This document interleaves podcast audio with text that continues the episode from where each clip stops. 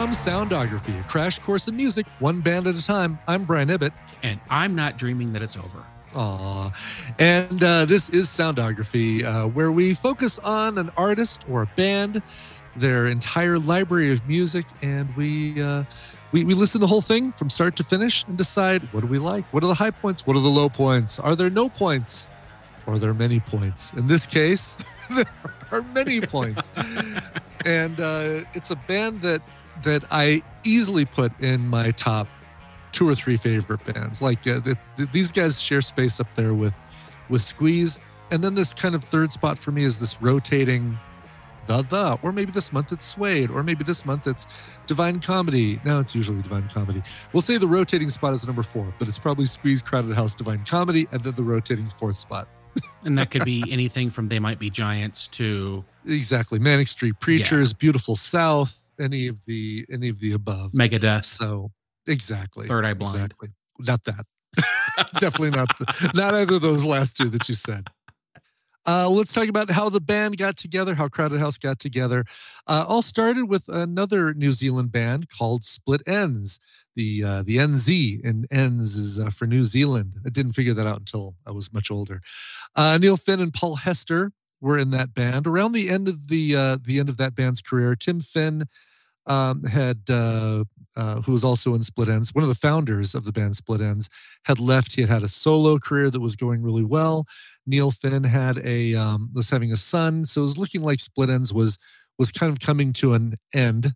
a lot of ends, and they put out one last album called "See Ya 'Round," and featured Paul Hester. They brought in Paul Hester to play drums for that one. Mm-hmm. And after the end of Split Enz, Finn and Hester decided to form a new band during the first Split Enz farewell tour, Enz with a bang in 1984. So uh, Neil Finn and Paul Hester, after ending, leaving Split Enz or after the dissolution of Split Enz, decided they wanted to form a new band. So they created a new band called the Mullanes, and they didn't like the name of that.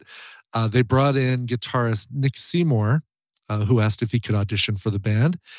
And Craig Hooper, who had been with the Reels, joined. And then shortly afterwards, they were signed to Capitol Records, and they they uh, after a an encouragement by the label to change their name, they called themselves Crowded House, and it was a reference to the crowded living situation in the Hollywood Hills for the for the four of them.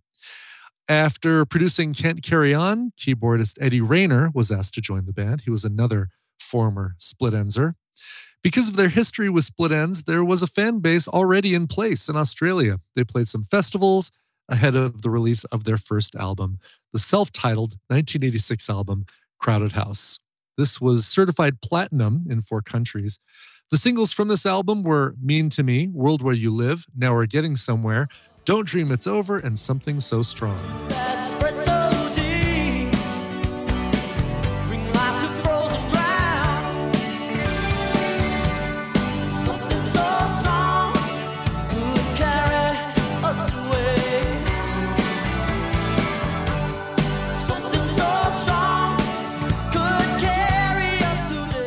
Okay, so that Don't Dream It It's Over was a huge hit and it permeated my life in a really, really big way the year I moved to Hawaii. Like, I, that fall, I listened to it all the time. Like, it was, I don't think I owned the album, but it somehow I was listening to this song all the time. And I have vivid memories of the fall before I started school in Hawaii. That's all I listened to it was a, a, big it was a big radio hit at least here in uh, the the continental U.S. So I could understand it being big out there as well. It's probably where you heard it all the time yeah. was if you had radio. I just remember timing wise, like this was this was my next to last year of high school. Uh remember clock radios, people? Uh, yeah. this is something that's something. Now, you, was yours the digital or the flip? Oh, mine was digital. I did want the flip, like uh like Groundhog Day flip style uh, clock.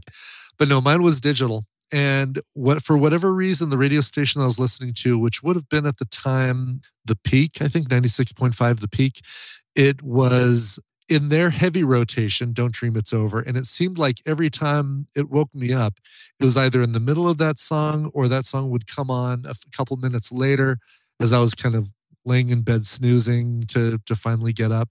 it was on heavy rotation that uh, at that time, and I remember waking up all the time to that song, and I loved it. I loved it before I even knew that Split Enz, because I was a huge fan of Split Enz. mm-hmm. and I had uh, their True Colors album, their Time and Tide album um, on cassette, and I had no idea that there was a connection to Split Enz when I first started hearing that song, and I loved it. And then I found out very shortly after that, it's like, oh, this is actually the same guys or or the brother from that band who's got his own deal, and uh, uh, and and it was an instant, you know, instant crowded or crowded house fanboy for me. Like yeah. they moved into the the top stop. Uh, so top I actually told a very similar story of that just not that long ago because Eye in the Sky, calling back to Eye in the Sky, uh-huh, was yeah. playing every morning before I got on the bus to go to sixth grade. I was in Virginia, and really? it would play sometime in that half hour window before when I came down to the kitchen and when I got on yeah. the bus. At some point every morning, I would hear that song before I left. That's funny. So no wonder, no wonder it permeated the previous season of uh, soundography so so so much. uh, that's great. All right, so the first release of that album was only 10 tracks, but later they added a cover of Split Enz's I Walk Away, which was from that See Ya 'Round album. So two thirds of uh, of Crowded House was already in Split Enz at the time that um, that re- they recorded the original so it's almost a recover.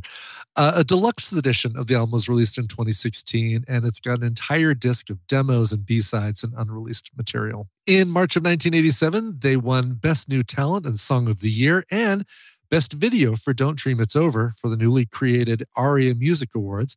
Uh, that video also won Best Video for a New Artist for MTV as well.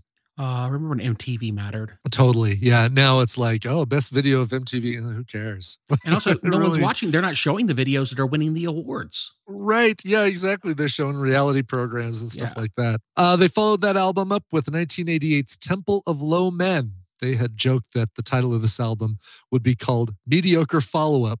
They ended up calling it Temple of Low Men. Now, that uh, was uh, Glass Tiger's second album. Yeah, mediocre follow. There's a lot of there's a lot of bands that could have their second album be called mediocre follow up. Nice Glass Tiger reference, by the way. Pulling pulling that band's that's the that will be the only time anywhere in the world that Glass Tiger will be mentioned today. Even their former members aren't going to say it. None of their former members, yeah, no, they're they're they're cutting hair at a uh, Bob salon. like won't even mention the fact. By the way, I used to be in Glass Tiger. Uh, uh, this uh, album would go on to win the 1989 ARIA Album of the Year, and they would get Best Group. They would also get Best Cover Art and Song of the Year for Better Be Home Soon. I love the fact that the ARIA Awards have Best Cover Art as a category. That's yeah. cool. I wish I wish there was more of that because I think it would bring back the art of the cover art. For sure. Are the ARIA Awards still a thing? I don't know. I, I only was copying the notes. I didn't do any research thinking that you were going to ask me that question. the ARIA, yeah, it's the Australian, basically, it's the Australian Grammys, and it's still going on. And the uh, last ceremony was November 24th, 2022. No idea if the ARIA Awards still celebrate cover art, but they awesome should. if they do. They should. They totally should. I love that category. The singles from this album uh, were Better Be Home Soon, which I just mentioned, When You Come, into Temptation, Sister Madly, and I Feel Possessed.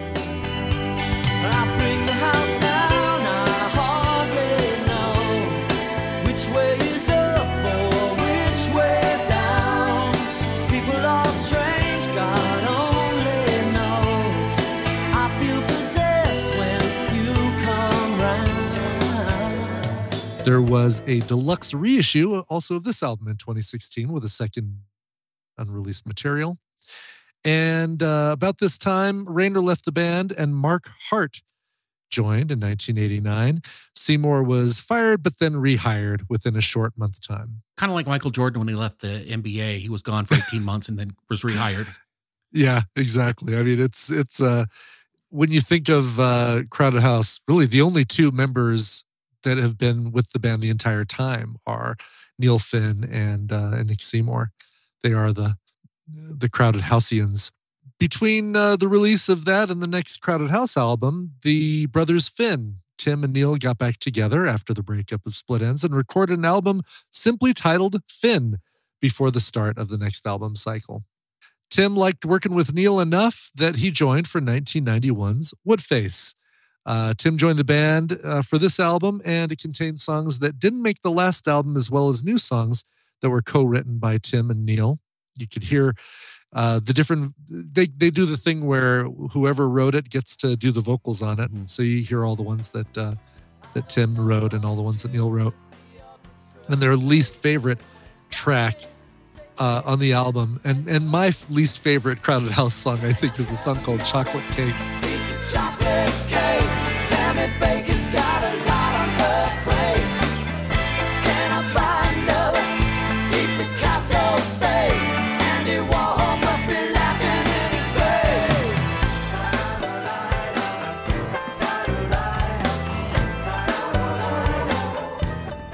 And they've even you know said that yeah we're it's we regret uh, writing and recording that.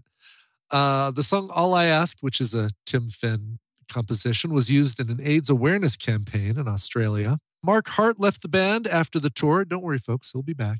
There was a 2007 documentary called great australian albums that talked about uh, this time period in the band's history. That's something i need to track down yeah, I'd love to see that. Great Australian albums. Uh, even though these guys are New Zealand, but they just, you know, Australia likes to adopt the things in New Zealand that they like. That, that are good. And then they try to push off good. everything they don't like. exactly. Yes. A 1996 special edition live album was released. And around the same time, uh, they released a greatest hits album called Recurring Dream. Again, there was a 2016 deluxe release of Woodface with yes, you guessed it, a second di- uh, disc of unreleased live material and outtakes. And there was a hidden track at the end of the album called I'm Still Here. And uh, it's. I miss the days of hidden tracks. Yeah, it's it's so difficult to pull off in an era of streaming singles. Yeah. Because the only time you'll hear it is if you stream just that one song. People other than, you know, other than the new album by Taylor Swift and, and fans like us, listening to our favorite albums. It's only your favorite bands that you'll listen to a brand new album from start to finish, track by track by track, as opposed to, oh, here's a here's a new song for an upcoming album by this artist. Great, listen to that one. Yeah. Then here's another song by that artist for the for the upcoming album. Like albums, a lot of albums aren't released as a at the same time a collection of tracks. You get you get the 10 songs in like a you know a few weeks apart each and yep. um well and also uh, you can't hide the hidden track now because you see it's 12 minutes long so it's either a dream right. theater song or a hidden track. Take a drink everybody.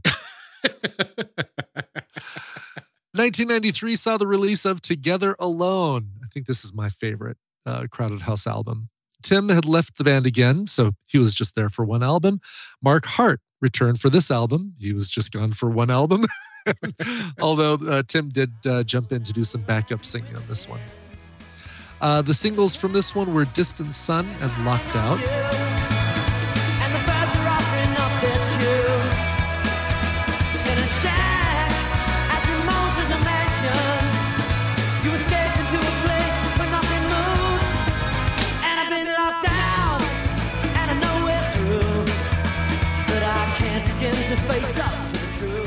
Locked Out appeared on Reality Bites. Uh, that's twice this movie's been brought up this season. I think we might need to watch it now. We apparently do. That that would be a good one. I haven't seen it since uh since the 90s. I thought that uh, I haven't seen it since I saw it in the theater, the dollar theaters while I was at BYU. This album is seen as more experimental and musically varied than prior albums. I would I would even say that if you look at the Crowded House typical concert set, they seem to pull more from this album than they do any of the the two albums before. Maybe not. Maybe not. I think Woodface because you've got oh we didn't talk about the singles from Woodface, but yeah, you've got um, Fall at Your Feet, Weather with You, uh, Four Seasons in One Day. There were a lot of singles from from Woodface, but it still seems like they pull a lot from Together Alone when they're in concert. I just learned something. What'd you learn? That I picked a hit, or like I picked a single let it go. I'll be there when you call. And whenever I fall at your feet. Oh, wait a minute. You didn't realize you did it. It's totally fine. Okay. I appreciate yeah. you forgiving me for that faux pas. Listen, I've. I've done I've done that a lot. So over the years, so that's totally fine. The Japanese release of Together Alone had a bonus track called You Can Touch that later appeared on an album called Afterglow. We'll talk about that in a minute. Paul Hester quit the band mid tour in 1994 to fly home for the birth of his child and also stated that he needed more time with family. The, uh, the demands of touring really took a toll on Paul Hester, and he had a real uh, hard time with that. Peter Jones replaced him. And in 1996, Recurring Dream was released. Uh, it held four songs from each album and three new songs. We mentioned that Recurring Dream, the, the best of uh, Crowded House, but three brand new songs. And then, yeah, that's interesting. Four songs each, or four songs from each album. A couple years later, in 1999, they released Afterglow. This is another compilation album, but this is kind of the the pair that goes with Recurring Dream, a collection of rarities, outtakes from between 1985 and 1995. In 2003, you got a Classic Masters compilation album. It's basically a greatest hits, but I don't know what, you know, because a lot of bands had these Classic Masters releases. I don't know what what differentiates those from a greatest hits. Like it's just a I uh, think it's a greatest hits like collection that is like yeah, so if you bought all the classic masters, you'd have this Mhm. collection of bands' best songs. And I think there's a label that puts it out and it's its own Yeah. almost like its own imprint. it's its own separate. Yeah, that's that's the weird thing, right? Because it's not from Capitol Records or Elektra or anything like that. It feels like it's its own thing. And I wonder how they can do that, how they can get away just with that. Just paying the licensing probably. I mean, Oh, just okay. like just like everybody pay the licensing. just like KTEL, Yeah. and just like Reality Bites, basically. So- Yeah, yeah. okay, fair enough. Around this time, sadly, March 26th, 2005, uh, Paul Hester took his own life, uh, hung himself near his home in Elsternwick Park in Brighton, Melbourne. Uh, this was just devastating as a as a fan of the band, hearing that news because he was such like when uh, when I would think of Crowded House, I would think of the base three people: Neil Finn, Nick Seymour, and Paul Hester. And uh, when I saw them in concert the first time, they came to uh, Boulder, and I saw them at the uh, University Event Center. Tim Finn was with the band; they were touring for Woodface, but it was the three of them that you could tell had a camaraderie, and you could tell the jokes and everything that were going on were between those three. And Tim was just kind of like a an extra player, which is probably why Tim left the band after Woodface or, or after the tour for Woodface, uh, just because he didn't feel like he was part of that that trio. Okay, I've got a question for you. Ask away. Of musician deaths that have occurred, Yes. give me the top Yes. three that actually affected you. Ooh, that's good. Okay, I I would, geez, I would put. uh Who would I put? Paul Hester would easily be in the top three. Um, I was old enough in 1980 to to know the impact of John Lennon's murder. Mhm. Um, that one was a that one was a, a huge one for me. Oh, I've got to think about this. Uh, the third one. Let me think, because I know there's been an artist recently that I, that was like, oh my god, we're not. Oh, Prince. Yeah, it was like you know not getting any new Prince music. Um, was a hard was a hard loss. Oh, I would throw George Harrison in there too. Damn it! See? All right, hold on. Let me put these in the order. Let's see. Uh, and I picked three for a reason because I knew this was going to happen. yeah. All right. John Lennon, Paul Hester, George Harrison. Where would Yeah. Cobain rank? Cobain. See, here's the thing with with uh, Nirvana. I loved Nevermind, and I loved Heart Shaped Box, and I, I, but I didn't. I wasn't as into Nirvana going past that very much, and so, so Kurt Cobain's death. I think I felt more with um, Chris Cornell's death than I did for Kurt Cobain. And and he Kurt Cornell is definitely in one of my top is one of my top three. Yeah, that's a big one. That is a big one. Uh, my Yeah, who else? Who else is in your three? Michael Hedges. He died in a car accident in ninety. Oh, I want to say ninety six. I think. Mhm. And then I want to say that the bass player for Blues Traveler, when he died, that really got me because I knew they were never going to be the same after that. yeah, that's a tough thing when it's a, a favorite band and you you lose an integral member, you realize, oh my God, the band, you know, if it's a solo artist, I mean, forget it. You're like, okay, that's it. That's the last I'm getting of of of that that artist's music. And that's kind of why I moved Prince out of the out of the top three for me. It was impactful based on everything that he had recorded and released into into the 90s. But even I hadn't been keeping up with Prince's albums past. I think Lovesexy might have been the last Prince album that I picked up and listened to and loved. And I know he'd released a bunch of stuff after that.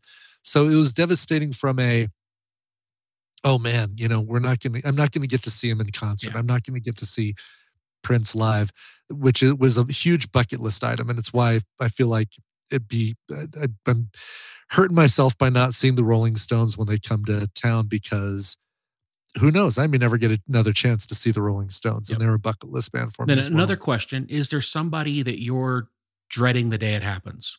Like, a, a, oh God, there's a lot. Yeah, I think the number one on my uh, list. I'll tell you, the number one on my list is Ozzy. I think when he goes, that's going to be the oh, end of really? an era for me. Yeah. Oh, interesting. Yeah. Okay.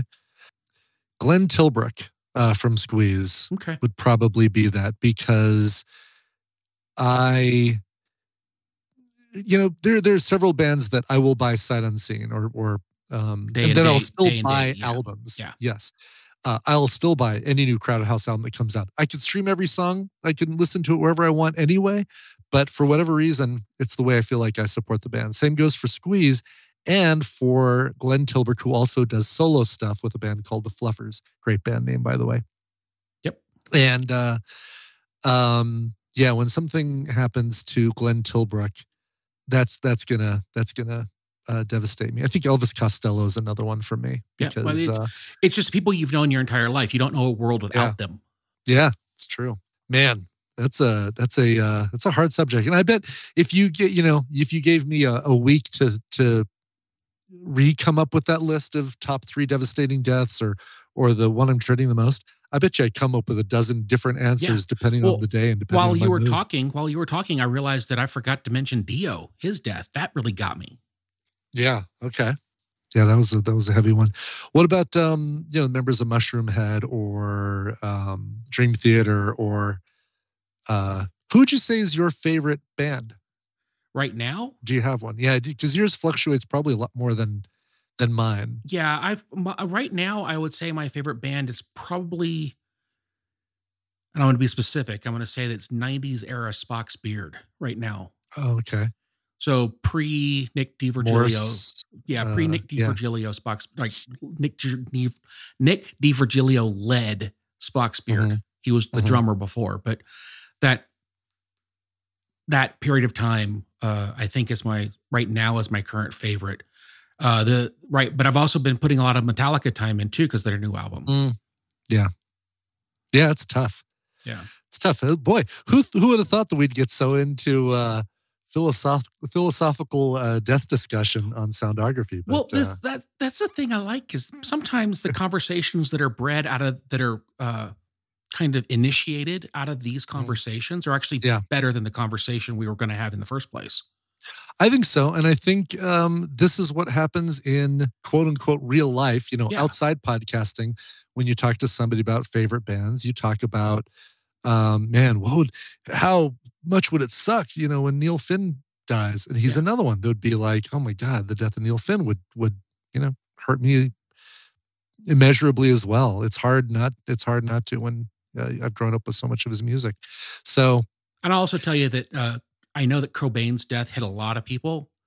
Yeah. Uh, it, I, because of the way I felt about Nirvana, like, yeah. yeah, I know that their first album is probably an unmitigated classic, and I couldn't argue that. Yeah. But Nirvana never really registered with me as much as like as much as like Soundgarden, Soundgarden, yeah. or Alice in Chains. And sure. so his death, yeah, I was like, wow, that's crazy terrible. Mm-hmm. But it, I didn't feel a, a, existential loss like some people did. I get that. I totally get that because I think that is, you know, you resonate with the band. I mean, obviously, you're you're not like, oh, I'm glad that he's dead, obviously, yeah. but but you're also not like kind of like I was like, oh man, that is a loss for grunge music. Good thing we still have Vedder and Cornell and Staley and I actually think we were just a little bit outside the demographic that would react reacted that way. I think we were five to Probably. seven years too old for that to resonate the way it would do if we had been cutting our teeth on grunge. Yeah, I think so. Very interesting. All right, well, let's get to it. I'm curious to see people's emails about this episode. I, I'm really curious to see uh, to get feedback. So Yeah. give us your feedback on this because I think this is a this is an, an uh, amazing topic to Yeah. to to think about and come up with your own answers to. Uh, the next year, Crowded House released or, or performed "Farewell to the World." This was a uh, a 2006. Uh, I'm sorry, this was a 1996 show recorded in Sydney. Uh, they released it in 2006 as an album uh, outside on the steps of the world famous Sydney Opera House in Australia. And this was to raise funds for the Sydney Children's Hospital. There were uh, CDs and DVD. There was a CD and DVD released. Uh, this actually turned out to be their goodbye show. This was the uh, the ta-ta see you later of uh, Crowded House. It was, and it, and I honestly, and I saw this, and you know, almost like the death of a of a musician, a band saying that they're not going to release music anymore. That's kind of what I, what we all thought was the case, right? That we weren't going to get any more crowded house music. We could kind of rely on Neil Finn to continue producing stuff, producing music, but you know, you you at this point you're saying yourself, well, I guess that's it for crowded house.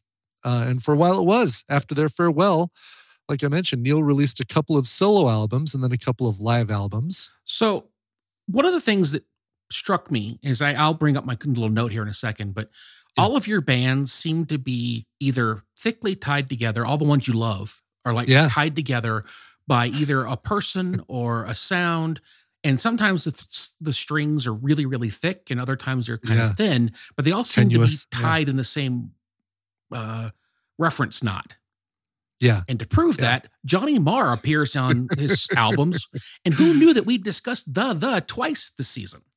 Right. Yeah, exactly. It is kind of funny because yeah, I would not have expected the, the to to make a an appearance in a crowded house show, but there you go. Yeah, Johnny Marr. Who Johnny Marr, man, he God, that guy, he does elevate everything that he gets involved with. He adds a lot to whether it's the Smiths or the the or joining uh Neil Finn for some solo album work. And also for that Seven Worlds Collide, which I'm not sure. Do you mention that? Is I think that is probably one of those Neil Finn live albums, which again involves uh, Eddie Vedder. Eddie Yeah. Vedder totally got involved with Neil Finn and, and doing stuff together around that time. Uh, Tim released a couple of solo albums as well. Uh, Mark Hart went back to Supertramp and later toured with Ringo Starr and his All Star Band. Oh, I forgot the second R on Ringo Starr and his all star right. band. And the end. Yeah. and the end and Ringo. oh yeah, Rigo, Rigo Star. Ringo Star. Welcome to Olive Garden. Would you like? I'd like the Ringo Star, please. short for rigatoni. Uh, in 2007, Time on Earth was released. What? We're not ending the episode at the end of Crowded House. There's more Crowded House. Yeah, indeed, there was. Yeah, this started as a Neil Finn solo project, but as writing continued, it was decided to get the band back together again and release it as a Crowded House joint. Uh, singles from here, Don't Stop Now, She Called Up, oops, and Pour le Monde uh, were released. God knows where the satellite's taking us. I can't tell what is right in front of us.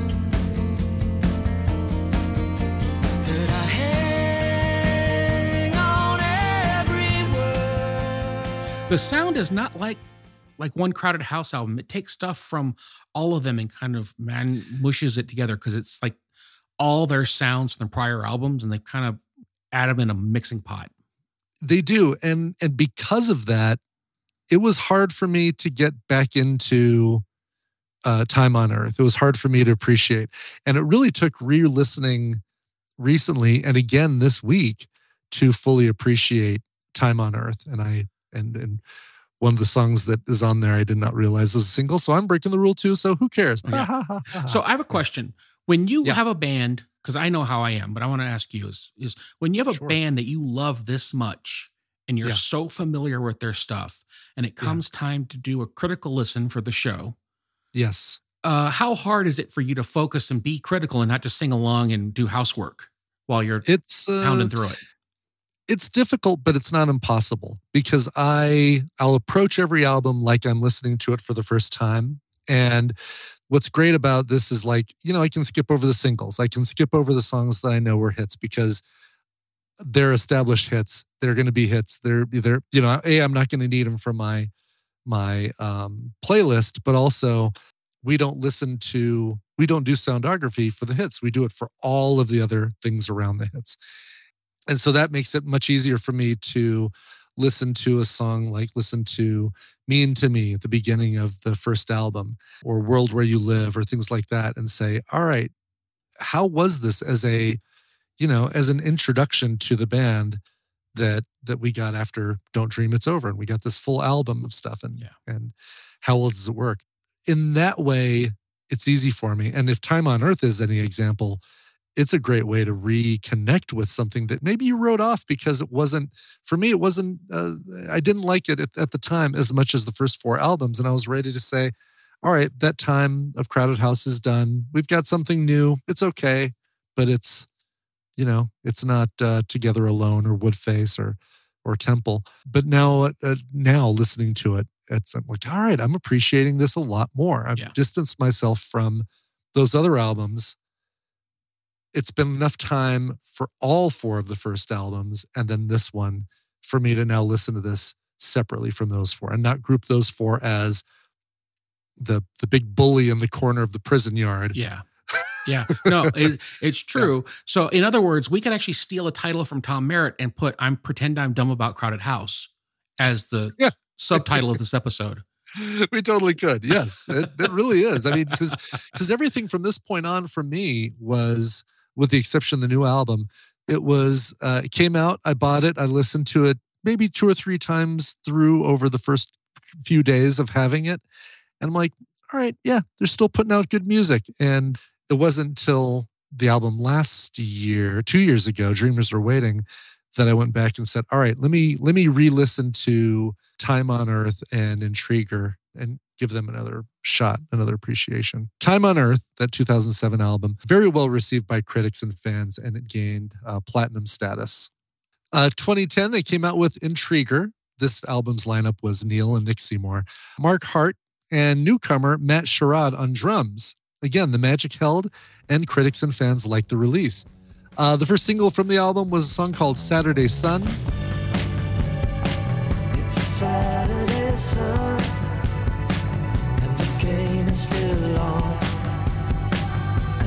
Waiting is done. It's all about you.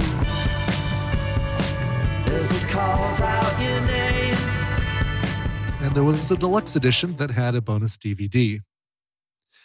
They followed that up the same year with North America Travelogue 2010. This was a live album collecting a bunch of the uh, tracks from uh, the live versions of tracks from uh, being on tour, and yet another very best of Crowded House album. Uh, around that time, there was also a double set of cover albums, one called She Will Have Her Way and another one called He Will Have His Way. Both of them uh, compilation albums with covers, New Zealand musicians uh, covering the songs of Neil and Tim Finn. Uh, this also, those both all uh, came out in 2010. One of them by female fronted bands and the other one by male fronted bands, as you could probably figure out which is which. Uh, skip ahead a few years, 2010, uh, 2020 got a new uh, set of live albums. Part one of Live 92 to 94. Uh, and then a brand new album, the most recent album entitled Dreamers Are Waiting. This one just came out in 2021. The first single was a song called Whatever You Want. This was released way ahead of the album in late 2020.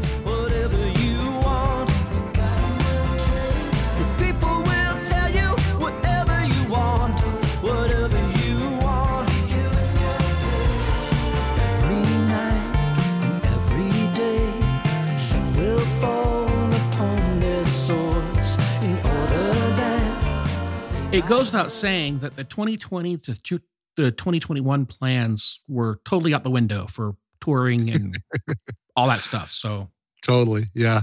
And uh, for this one, you've got new members of the band, uh, specifically Neil's sons, Elroy Finn and Liam Finn. Liam Finn, also a solo artist by his own right. But Liam and Elroy both joining the band, and uh, along with uh, their longtime producer, uh, Mitchell Froom, and I'm trying to remember if Mitchell Froom Mitchell Froom produced the first few albums. I have to look and see. Hold on, I'm curious as to see which albums were produced by Mitchell Froom. Um, When he shows up, they go vroom vroom.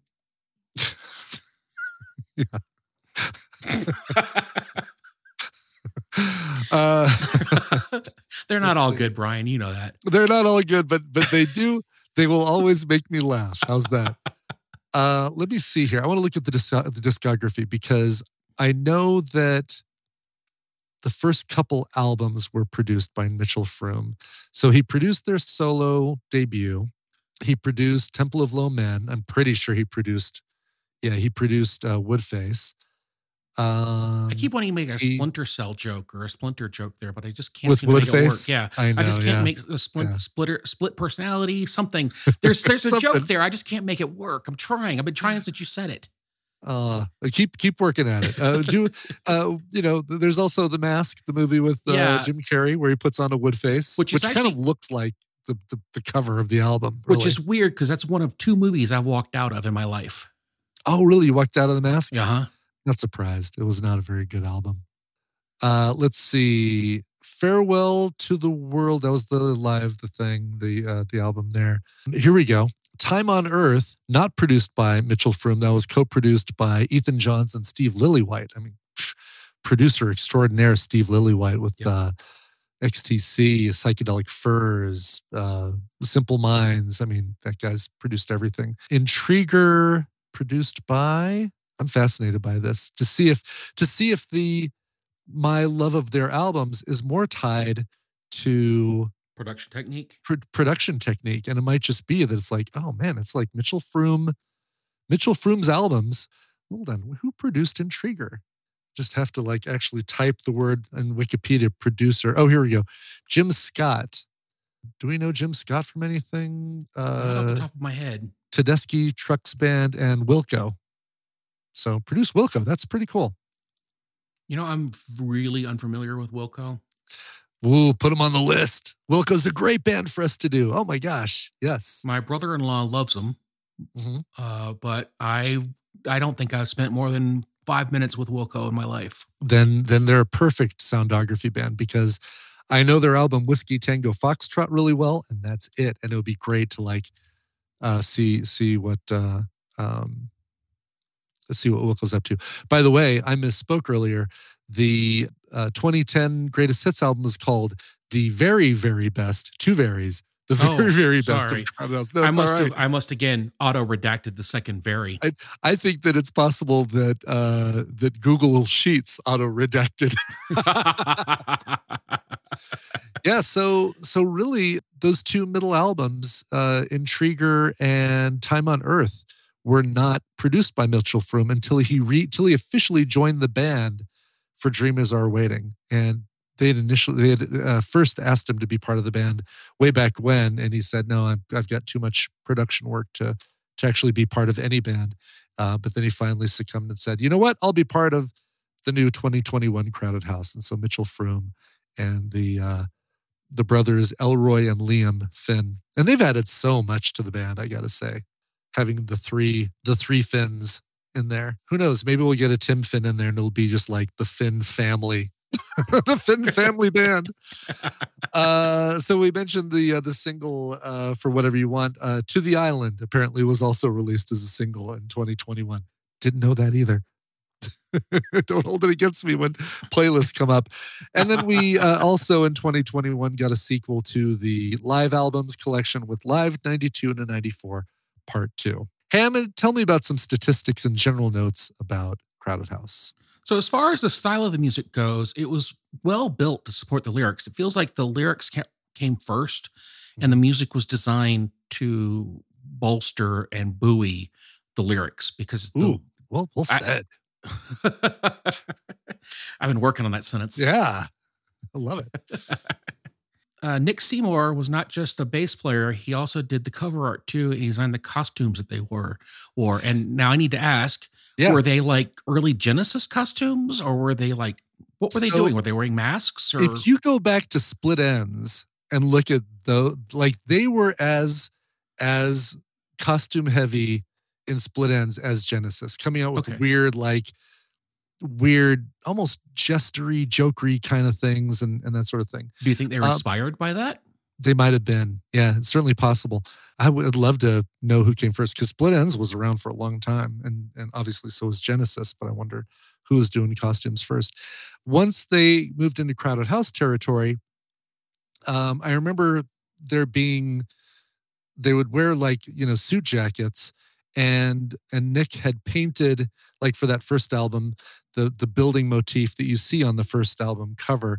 He had painted buildings on their arms and the back of these suit jackets. So it's, instead of it really being costumes, it was more like customized clothing based on the album that they were coming out with.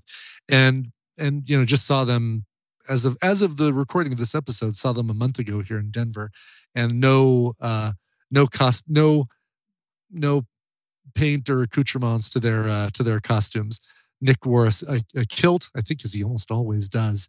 And uh well, for ventilation, of course. Concerts are hot. you gotta you've gotta have yeah exactly and plus paramount theater doesn't have any wind blowing up from below the band so no no danger of a uh, keep the grundle nice and dry but yeah it's uh the the costuming not so much anymore but the album cover design you know throughout the years there's a, a uh, an absolute style to nick's album covers and i'm so glad he does those. We talked about seeing them in concert and um, you know uh, throwing out some some other songs. Uh, there's stairway to heaven songs you know stuff like something so strong private universe uh, locked out uh, fall at your feet weather with you things like that Those are all Um, decent. I know you're just trying to fill the empty i'm line filling there. yeah i'm but filling we both we all know yeah, what there's their no way. one Even song people who don't know Crowded House know that uh, "Don't Dream It's Over" is their Stairway to Heaven song. and it, it absolutely is um, Probably by- by like 500 plays.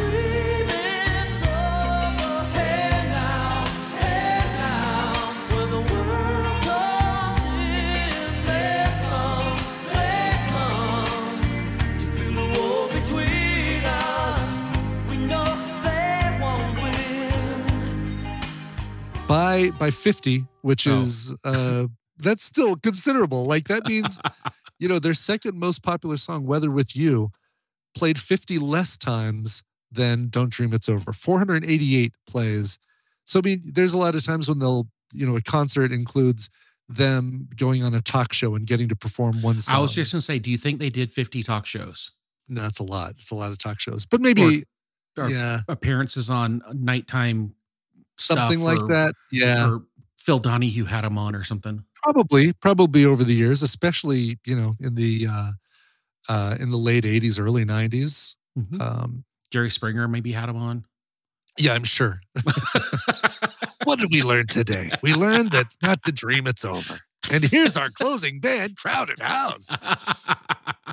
Uh all right their top 10 let's go through them don't dream it's over weather with you fall at your feet when you come distant sun world where you live better be home soon four seasons in one day something so strong and it's only natural. And when you look at that top 10 woodface you've got weather with you fall at your feet four seasons in one day and it's only natural. So four of those songs come from woodface just a couple distant sun actually distant sun is the only one from together alone and the rest of them are from the first album and oh and and um and temple of low men but surprisingly sister madly not among those because every time i've seen them in concert they do sister madly we'll talk more about that in a minute anyway but Yeah. um because i have some specific things that i want to say Yep. about that. They also do covers. What is their most performed cover in concert? And i would guess yeah it's it's it's a message to my girl which was a Split Enz song that came from the album conflicting emotions which was again near the end of near the end of Split Enz' time it was the second to last album and it was the song that tina and i used for our first dance uh, for uh, uh, when we got married and it's one that in concert neil will perform Dedicate to you and Tina. he'll dedicate to me and Tina silently without the rest of the audience knowing so they don't get jealous. But he he kind of gives a knowing smile to the audience. He touches. Tina- He pulls his earlobe for he you. pulls his earlobe and Tina and I know. Oh, this is just for this is just for Brian and Tina. But it'll just be him on the piano for the first part of the song and then the rest of the band will kind of you know, join in with it. But um, that is such a freaking fantastic song. Okay. Speaking of covers, let's get to who we would like to hear them cover. And uh, I will start. So you think about, you know, when I think about songs that I want to hear a band cover, I think about what are their strengths? What is the what is the crowded house sound about? And a lot of it, of course, comes from Neil Finn's writing, and you can't really use that for a cover because it's going to be a song that somebody else wrote and that he, that they're going to be covering. But the other thing you think about, or I think about, are the great harmonies. You get them, you get them in something so strong, like these brilliant, brilliant harmonies.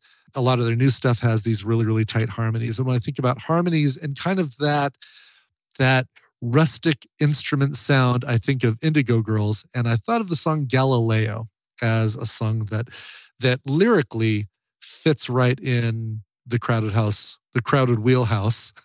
Nice. Thank well you very much. That's not even written, folks. He pulled that out of his butt. You could Well hear done. me. You could hear me develop that. Yeah. Yep. Uh, and and then there, you know, the it's you could hear Neil Finn write a song about Galileo. He writes about stuff like that and Yeah. appreciates the sciences as well as the arts.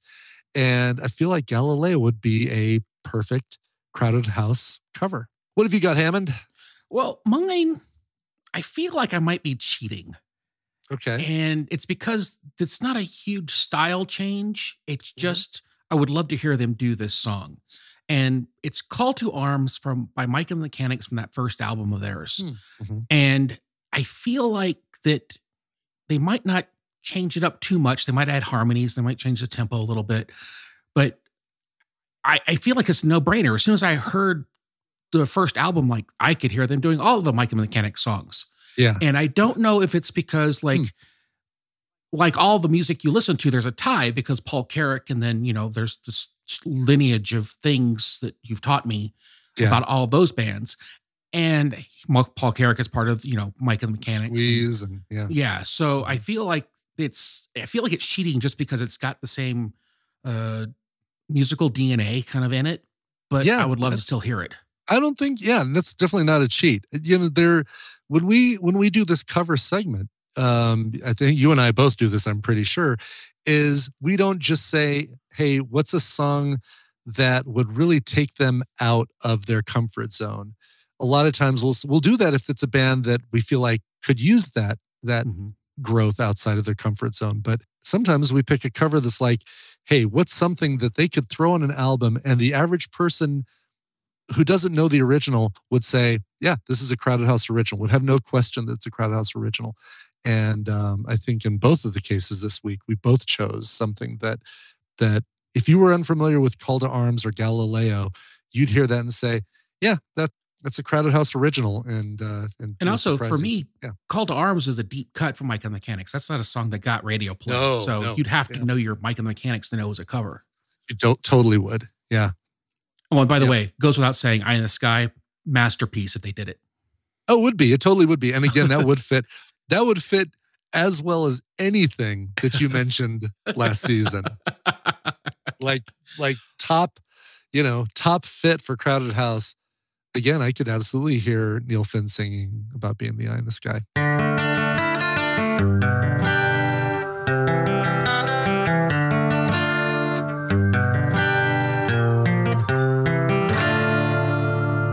All right, let's get to our playlists.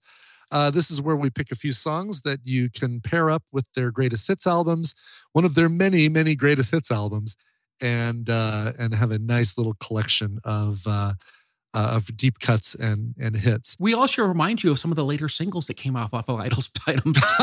we do because we learn as we're writing the notes for the show, or in some cases, as we're reading the notes out loud for this show, that songs that we didn't realize were singles turned out actually to be singles. So there you go. Mine is uh, is the most recent single that I didn't realize was a single, and that is a song called "To the Islands."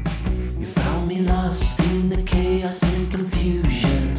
You said it's possible that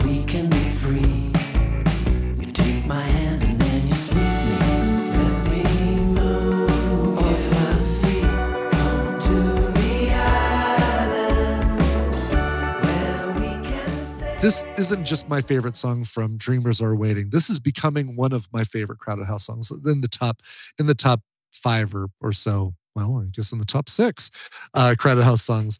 The the whole vibe of the song, you've got great representation vocally of not just Neil Finn, but also Liam Finn and uh, Elroy doing bo- uh, backing vocals. There's a great sing along factor to this but for the most for the most part it's the lyrics that really really resonate with me because it is it's somebody complaining to a loved one that they feel insignificant in the world in the in the city where they're currently uh, residing. They feel like they're an ant in a in a in a big old uh, ant village of ants that are you know that um, a small cog in the wheel and all that sort of thing and this loved one says you know what you should do? Let's go to the islands. And I think, and specifically, they're probably talking about New Zealand, saying that let's move there. It's just the right size, and you won't feel so so insignificant by everything around you. And, and I hear tour this. Hobbiton, and they can tour, tour Hobbiton anytime they want. They can. They can go to Peter Jackson Land whenever. It's just right there. It's down the street. As is everything in New Zealand, probably.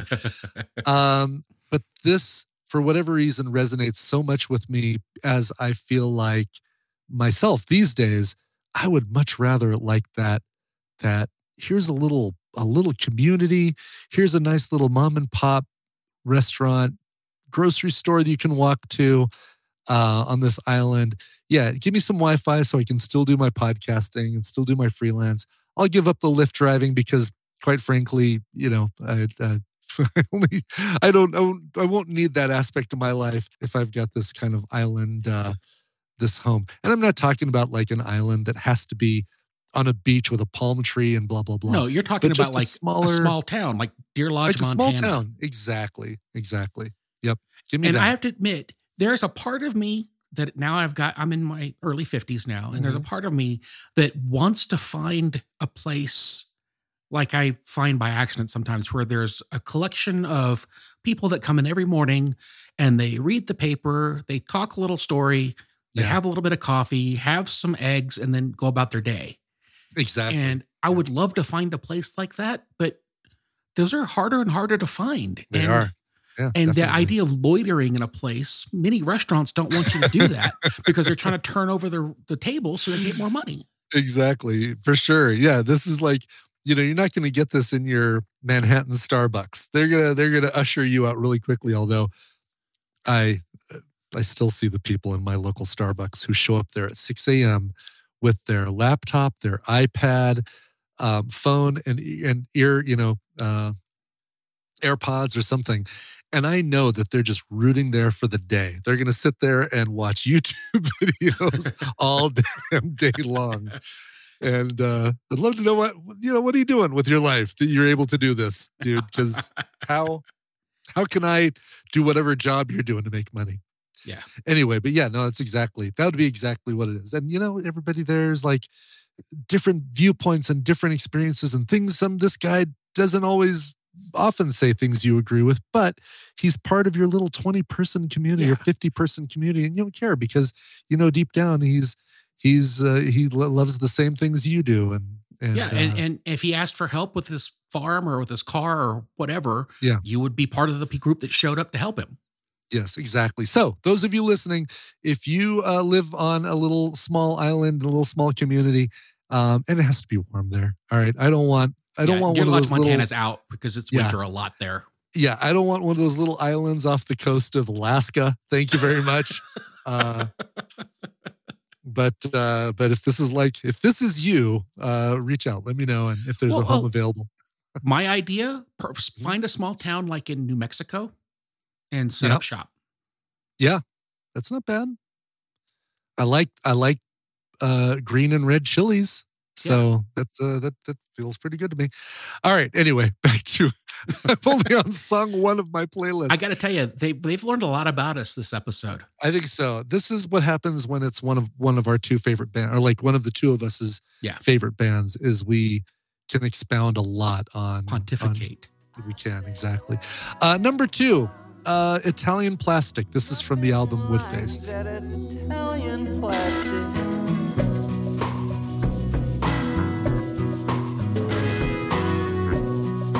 I bring you rocks and flowers. You say they look pathetic.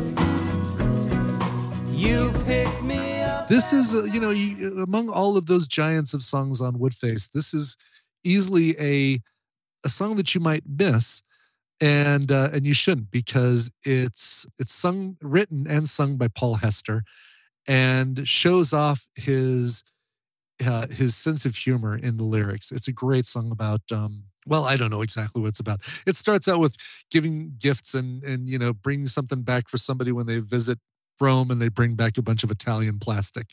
So, uh, but it's a it's a love song at heart and uh, is a great love song to Paul Hester, the late great At least Paul it's Hester. not about the to go silverware from Olive Garden. It is. It is not. Uh, yes. because it is Italian plastic. I see what you did there. Very good. That's two Olive Garden mentions. Uh, we get the the and Olive Garden mentioned twice. Uh, third for me is Love This Life. This is from Temple of Low Men.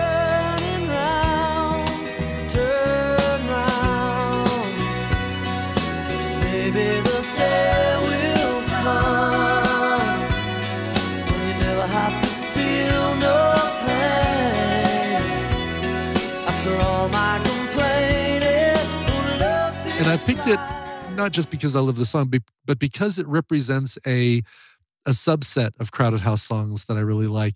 There are a few songs in the in the Crowded House library that have the verses sung in a minor key and recorded minor key, but then they get resolved by the chorus, which is in a major key.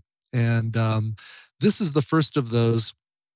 And I think it's the one that I like the most. Love This Life from Temple of Low Men. Just, you know, it's that unease of the verses and then it's just ah resolved by this beautiful chorus in a major key and then back to the back to the uh, minor key verses fourth one for me is one that i did not realize was a single until we started doing this show and it's a song called she called up from time on earth.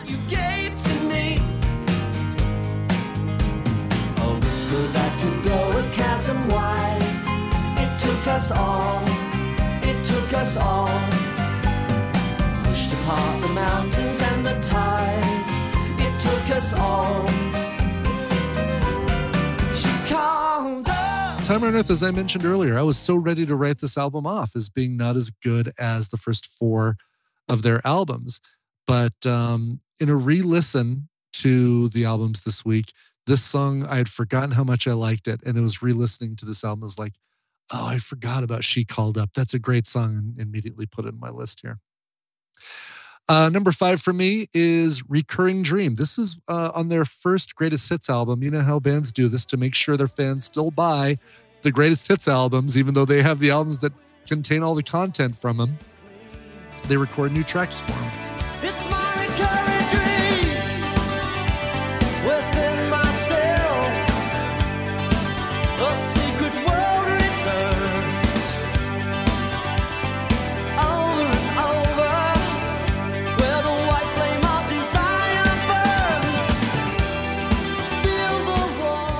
Recurring Dream had uh, Not the Girl You Think You Are, which is also a great song, and Recurring Dream, the title track, which they recorded for their greatest hits. It's a song that that like if I need to clear my head, and the best example of this is when I used to go out and play golf a lot. And I needed to focus on my swing and bending my knees and interlocking my my fingers correctly on my club and not turning or twisting the club as I drew it back or as I brought it forward, whatever. I cleared my head by thinking of the opening guitar lick of Recurring Dream. And whatever, for whatever reason, that clears out any to do list items. It clears out any non related thoughts to what I'm currently doing. And so it helped me focus. And, and I only sliced it into people's backyards a third of the time as opposed to all the time. My neighbor wants to go and play golf soon, like in the next couple of weeks, and uh, so I'm gonna have to pull this song back up out of my head, and and because I think he wants to go to a place where the fairways all have rows of these nice houses on either side. I'm like, oh, Oh. god, this is gonna suck. I'm gonna Break windows and kill. I'm gonna break windows. Exactly, exactly. My dad got hit in the mouth of the golf ball when I was really, really young. Oh and god, he's, and he's had a partial dental replacement my entire life because of it. Oh, oh God. Okay. I hope he wasn't. Was he in Colorado at the time? No, no, he was in Hawaii. Oh, thank goodness. Okay, good. I didn't do it. I said there was a, you know, I, I guess I wasn't. I wasn't playing golf at uh, twelve or eleven. How Yeah, old were you when that happened?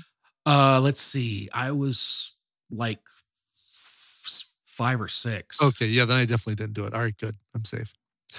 Um, finally, I'm going to pick a sixth because I could easily pick 50 Crowded House songs for my playlist, but I'm to six. And this one's a cover, a band not known for doing a lot of covers. And I'm just going to use this opportunity to say, hey, Neil, if you ever want to just kind of take a break from songwriting and release an all cover album, an all cover Crowded House album, nobody would have a problem with that. People would freaking love that. And uh, this is one of the covers that uh, he recorded for the Apple Sessions. It's a cover of the Church's Under the Milky Way. I think about the loveless fascination under the Milky Way tonight.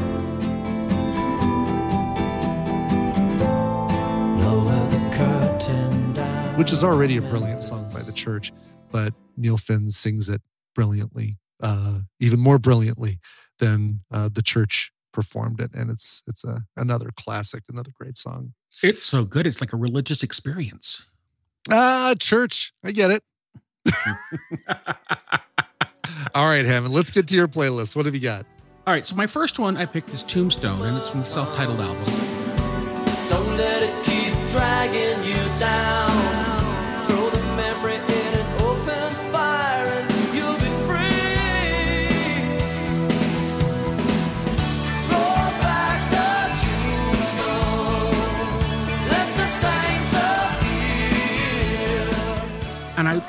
The entire album, I really do, but I picked this one because it's kind of what the whole album sounds like in one song without being Don't Dream It's Over or one of the Yeah. other singles. Yeah, And so I, I figure like this is the as you're listening to the first album, you get the songs everyone knows.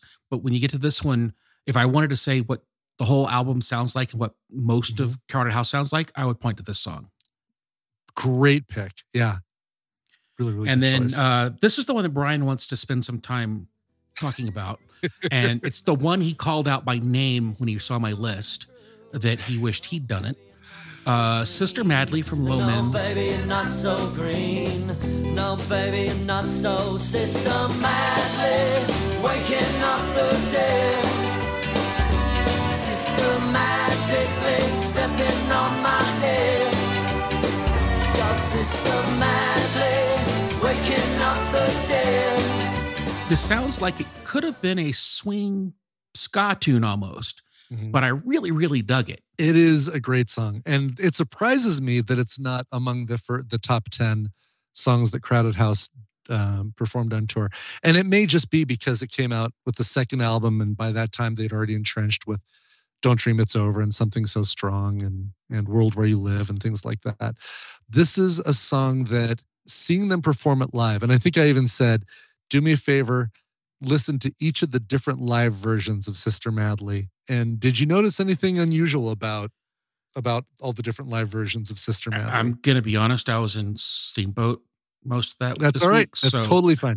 And- I didn't and get a chance to listen to all the live. That's okay. And and uh, uh, you you almost have to be really familiar with the lyrics to be able to pick it up. But the third verse, they will. So uh, when you see them in concert, there's a lot of chit chat. There's a lot of stuff while they're tuning, you know, quickly tuning a guitar that just got handed to them by a roadie, or fixing this, or oh, I started that song wrong. Can we maybe do it over? And you know, they'll they'll do that, and they'll get into a chit chat. And it's every time they they perform, you get a lot of of it's almost stand-up comedy to watch them perform live and and invariably something will happen that kind of will become memorable enough that they'll then use it as the third set of verses. So you know uh now you're trying to get somewhere somewhere you imagine in your wildest dreams.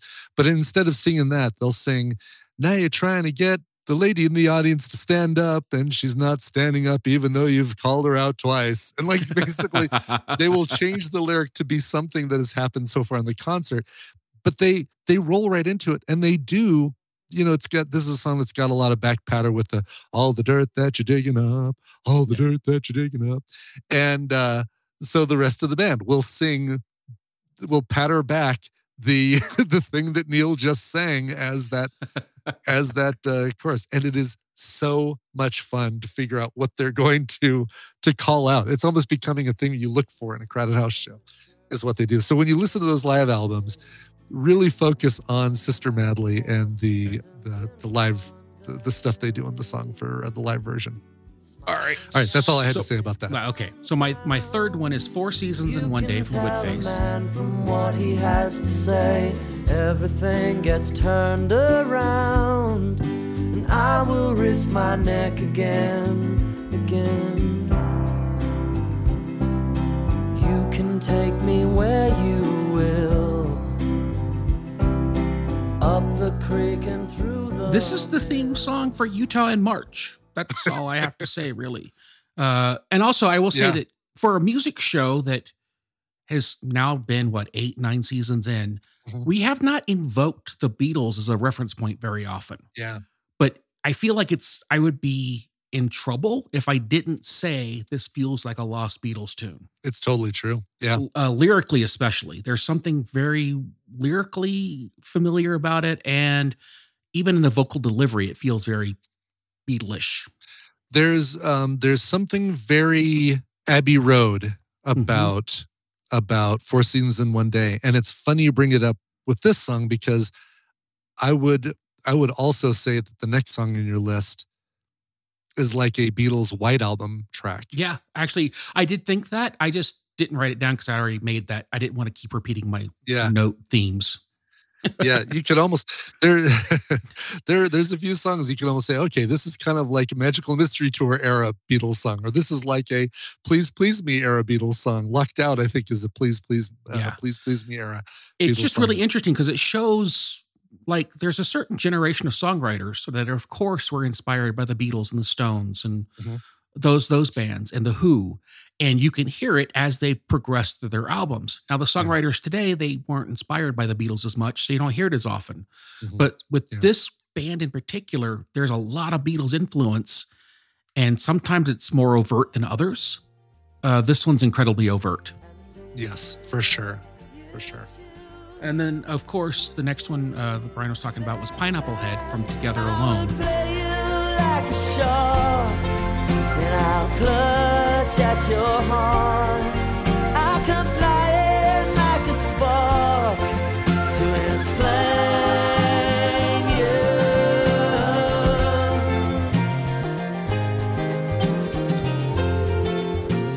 And I was drawn to this by the title. The title I thought was very entertaining and uh, made me start thinking about it. But I also really liked the arrangement. I thought the arrangement was super Yeah. interesting. It was a little bit different than the normal arrangements they came up with, and it kind of just stood out in its uniqueness. You get some different instruments and even a different cadence to it.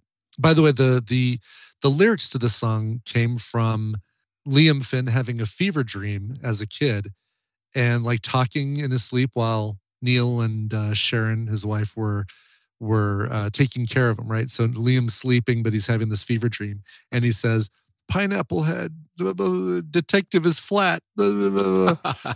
and and of course, like any good father, Neil uh, started writing these down as song lyrics. to to remi- remind him of those moments for the rest of his life. exactly. Yes. It's like Steve Vai chased his kid around with a recorder for like I don't know, like a year, recording this this baby talking, and then Uh-huh. turned it around into Ya-Yo Gakk on one of his EPs. Oh, really? Oh, I love it. That's awesome. yeah. That's cool. Uh, my fifth choice is Mr. Telly's Gone Bung.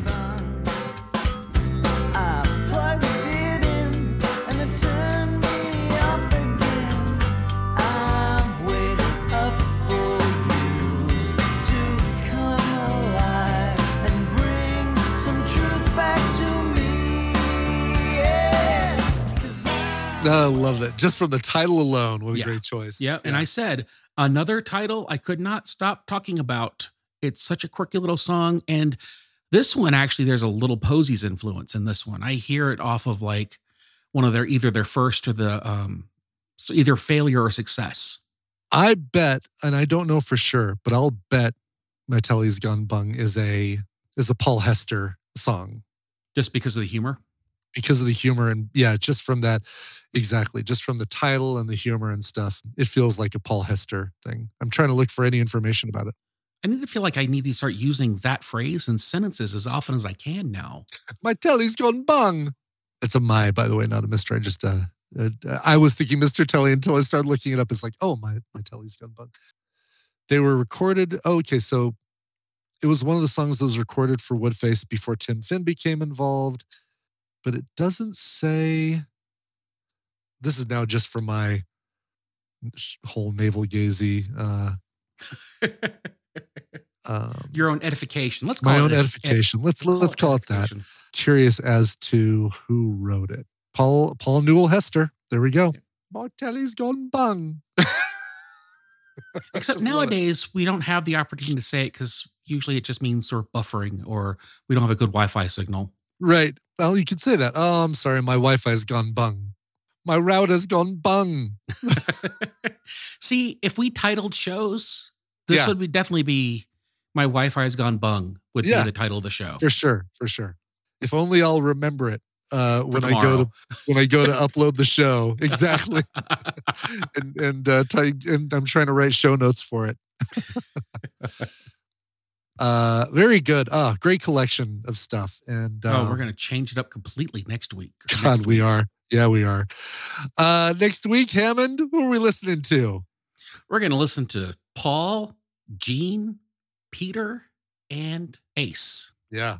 And then all the other ones that came and went after Peter and Ace left. Yep. yep. Yep. yeah, that's uh Kiss. You wanted the best, you got Kiss. Sorry. Yep. I hope that's okay. Yep. and for a while they were. I will They I'll were. admit, in in 79, Kiss was Kiss Go Best.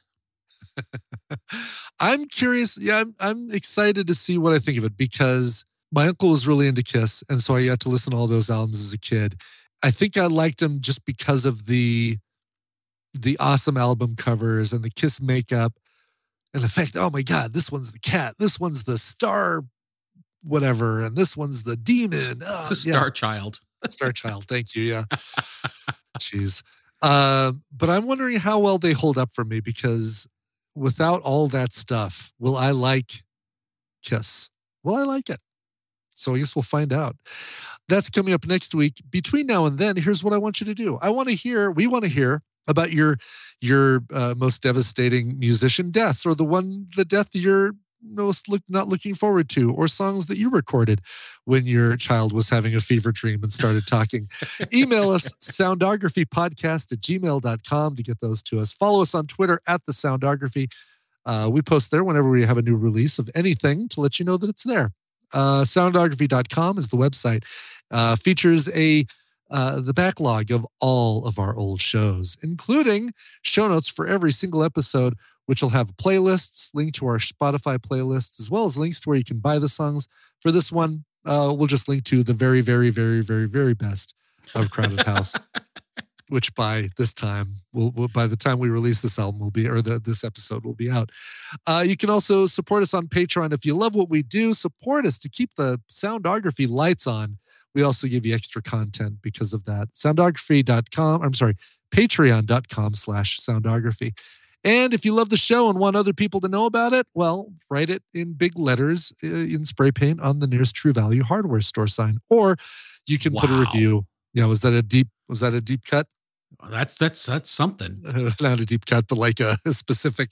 Was I too specific there, Hammond? Do I have I, I just- eliminated I just- sponsorship possibilities from Well, True I Value just I, hardware? I, I I I tend to steer away from condoning or encouraging vandalism well, okay, all right. just for liability's sake. Our listeners know not to do that sort of thing.